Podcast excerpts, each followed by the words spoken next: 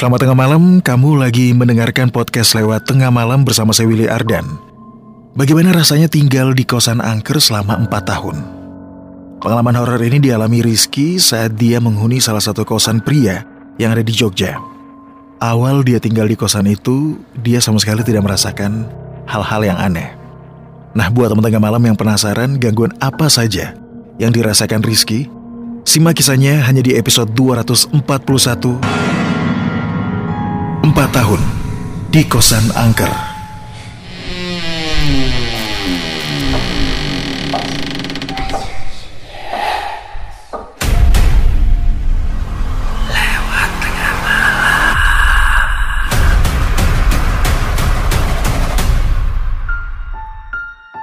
Cerita horor ini sempat viral dan mengebohkan di media sosial tentang pengalaman horor yang dialami seorang pemuda yang tinggal di sebuah kos-kosan berhantu selama 4 tahun yang lokasinya berada di kota Jogja.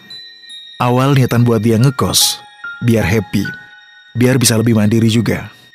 Kisah ini diceritakan langsung oleh Rizky di tweetnya, dan ini menjadi pengalaman paling horor dalam hidupnya. Dia tidak berniat menjelekan pihak mana pun termasuk pihak pemilik kosan, tempat dia tinggal. Bahkan berdasarkan informasi yang sudah meluas, Orang-orang yang sedang membaca tweetnya ikut diganggu oleh makhluk halus yang ada di kos-kosan itu.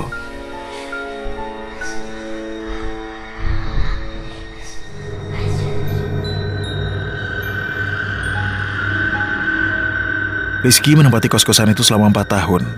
Berawal dari dia baru pertama kali masuk kuliah dan mencari kos-kosan yang dekat dengan kampusnya. Menurut penilaiannya, kos-kosan yang dia pilih untuk dia tinggali sangat bagus, suasana juga adem asri, Bahkan pemilik kosan yang sangat baik seperti orang tua sendiri. Dari penilaian Rizky, pemilik dari kos-kosannya ini sangat perhatian dengan anak-anak kosnya. Saat hari pertama menempati kos-kosan itu tidak ada hal-hal yang aneh. Rizky juga sempat diantar ibunya saat pertama kali masuk ke kos-kosan itu.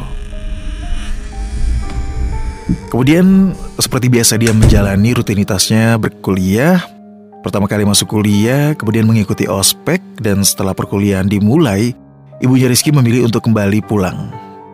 Dan di situlah barulah muncul hal-hal janggal yang terjadi di dalam kos-kosannya itu. Di suatu malam, Rizky sempat melihat penampakan kakek-kakek. Ya, wujudnya seperti kakek-kakek yang tidak memakai baju.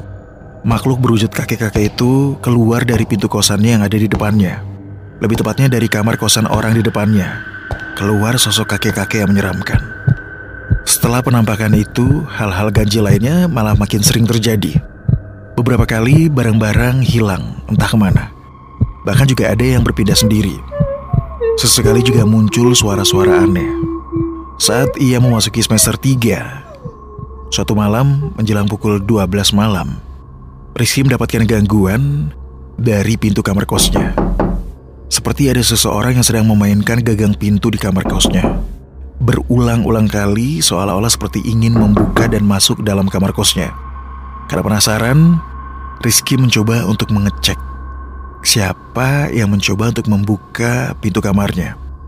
Saat pintu kamar dibuka, anehnya, suasana sepi. Tidak ada seorang pun di situ. Padahal jelas-jelas Rizky sempat mendapatkan gangguan gagang pintunya yang seolah-olah dibuka berulang kali. Karena sudah dini hari, dia akhirnya memutuskan untuk tidur dan keesokan harinya, dia menceritakan kejadian aneh yang dialami ke teman-temannya. Keesokan harinya, pukul 2 dini hari, kejadian itu terulang lagi.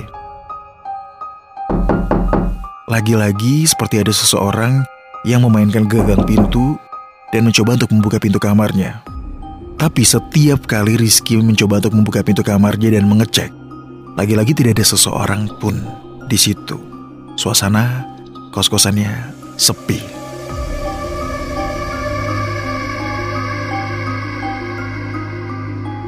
Berjalannya waktu, gangguan tersebut tidak hanya terjadi dari luar kamar kosnya Rizky. Melainkan kejadiannya bahkan terjadi di dalam kamar.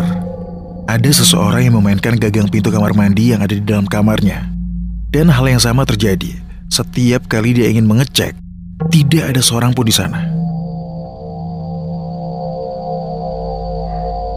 Menurut salah seorang temannya yang bisa melihat hal-hal gaib, saat Rizky menceritakan kejadian aneh yang ia alami di kos-kosannya. Bahkan juga Rizky memperlihatkan video rekaman hantu yang mencoba untuk membuka atau mempermainkan gagang pintu kamarnya. Ternyata dari video yang diperlihatkan Rizky ke temannya, dia melihat ternyata memang di kamar kosannya Rizky, tepatnya di dalam kamar mandi, ada sosok astral yang sedang jongkok.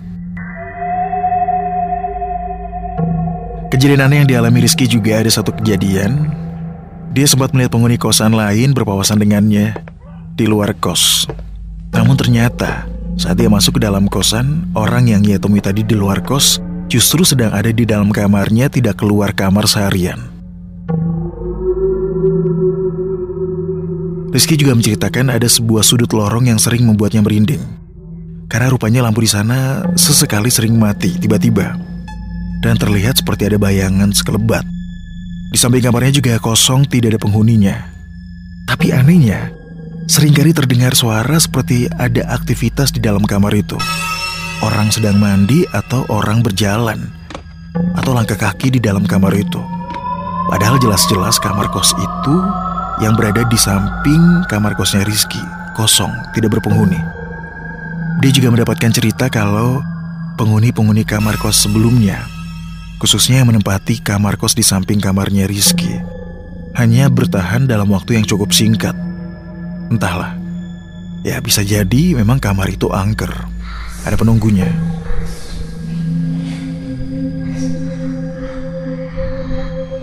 Sewaktu memasuki masa pandemi, banyak penghuni kos yang memutuskan untuk pulang ke rumah masing-masing. Karena saat itu kampus sedang diliburkan. Salah satu teman kosnya mendengar suara orang berlari dari depan kamarnya dengan kondisi banyak penghuni kos yang saat itu pulang ke rumah. Ya artinya memang suasana kos saat itu sedang sepi. Tapi teman kosnya seperti mendengar ada suara orang berlari. Bahkan temannya itu juga sempat melihat ada sosok nenek-nenek yang sedang duduk posisinya ada di tangga.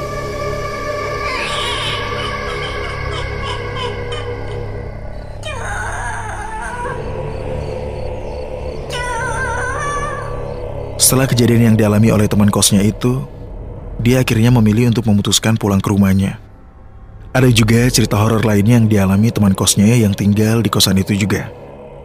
Teman kosnya itu melihat jari-jari hitam yang keluar dari ventilasi kamar. Jadi bisa dibayangkan wujud sosok astral itu sangat tinggi sehingga jari-jarinya bisa masuk melewati ventilasi kamar.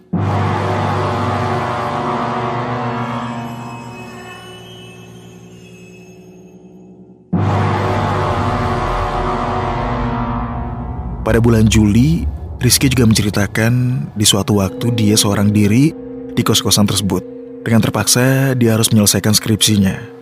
Dan di hari kedua, dia mendengar ada suara orang yang sedang berlari di depan kamarnya.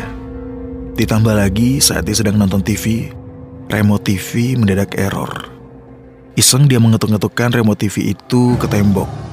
Mendadak, dia mendapatkan balasan ketukan dari tembok sebelah. Padahal jelas-jelas Rizky sedang sendirian di kos-kosan itu.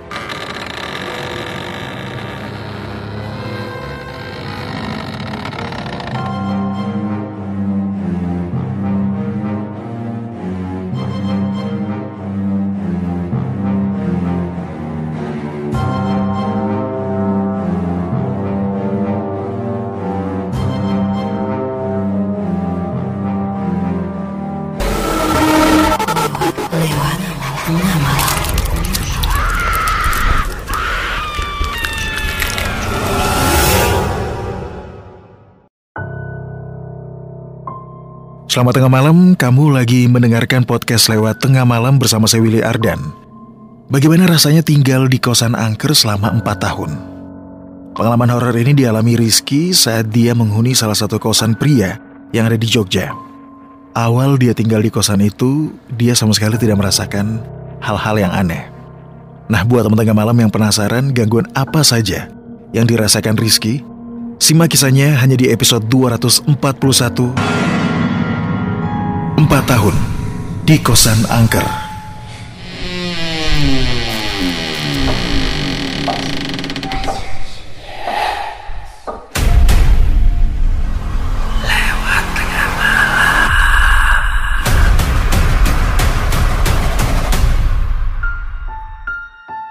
Cerita horor ini sempat viral dan mengebohkan di media sosial tentang pengalaman horor yang dialami seorang pemuda yang tinggal di sebuah kos-kosan berhantu selama 4 tahun yang lokasinya berada di kota Jogja. Awal niatan buat dia ngekos, biar happy, biar bisa lebih mandiri juga. Kisah ini diceritakan langsung oleh Rizky di tweetnya dan ini menjadi pengalaman paling horor dalam hidupnya. Dia tidak berniat menjelekan pihak mana pun termasuk pihak pemilik kosan tempat dia tinggal.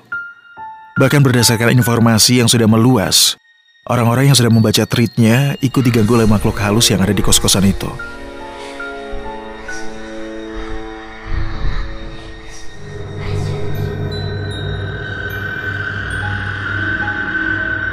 Rizky menempati kos-kosan itu selama 4 tahun. Berawal dari dia baru pertama kali masuk kuliah dan mencari kos-kosan yang dekat dengan kampusnya.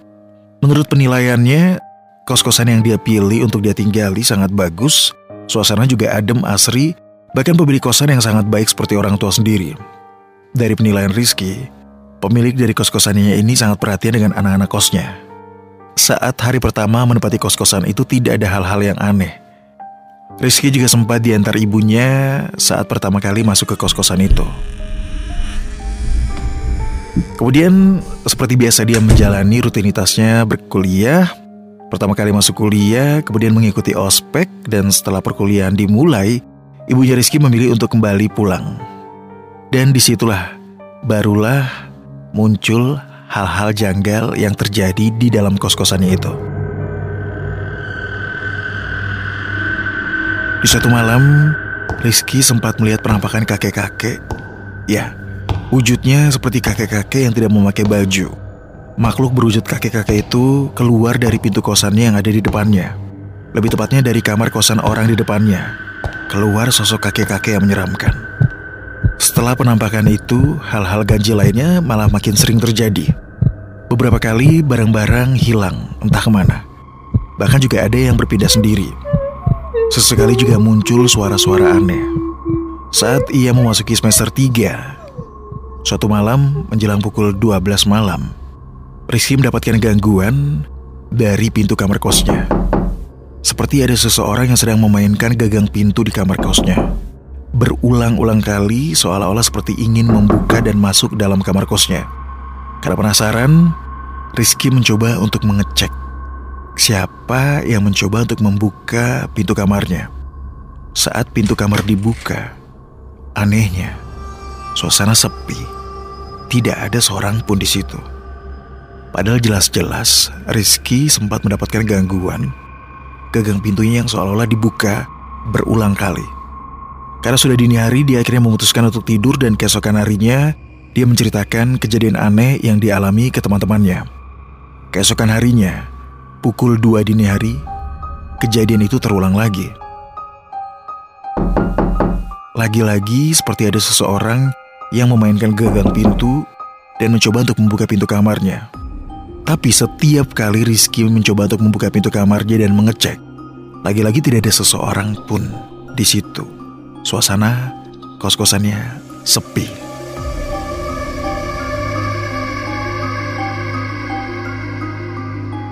Berjalannya waktu, gangguan tersebut tidak hanya terjadi dari luar kamar kosnya Rizky, melainkan kejadiannya bahkan terjadi di dalam kamar. Ada seseorang yang memainkan gagang pintu kamar mandi yang ada di dalam kamarnya.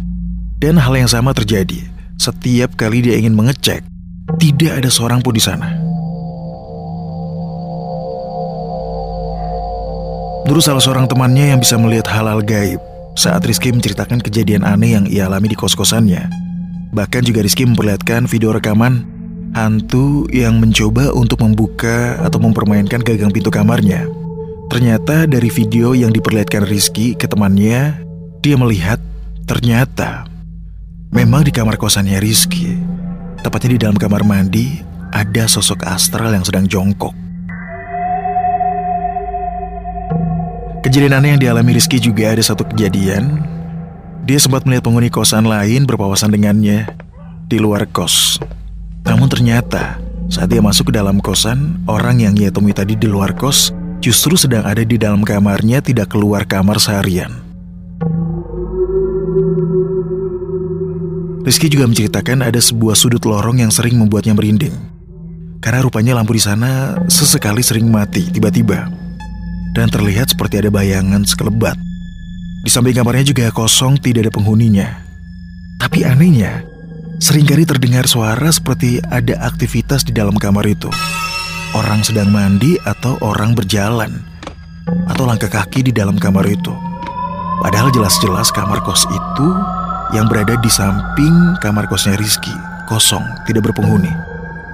Dia juga mendapatkan cerita kalau penghuni-penghuni kamar kos sebelumnya, khususnya yang menempati kamar kos di samping kamarnya Rizky, hanya bertahan dalam waktu yang cukup singkat. Entahlah, ya bisa jadi memang kamar itu angker, ada penunggunya.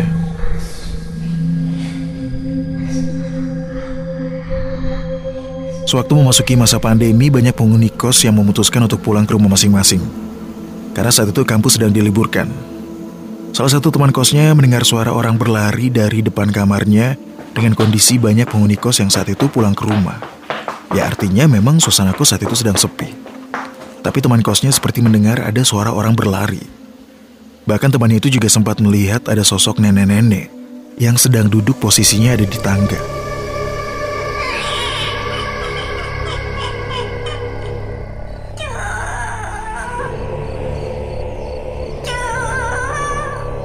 Setelah kejadian yang dialami oleh teman kosnya itu, dia akhirnya memilih untuk memutuskan pulang ke rumahnya.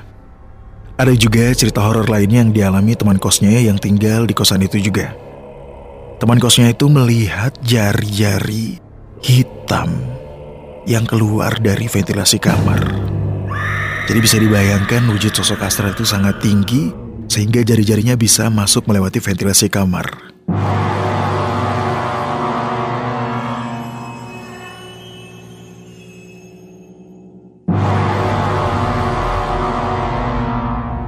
Pada bulan Juli, Rizky juga menceritakan di suatu waktu dia seorang diri di kos-kosan tersebut. Dengan terpaksa, dia harus menyelesaikan skripsinya. Dan di hari kedua, dia mendengar ada suara orang yang sedang berlari di depan kamarnya. Ditambah lagi saat dia sedang nonton TV, remote TV mendadak error. Iseng dia mengetuk-ngetukkan remote TV itu ke tembok. Mendadak, dia mendapatkan balasan ketukan dari tembok sebelah. Padahal jelas-jelas Rizky sedang sendirian di kos-kosan itu.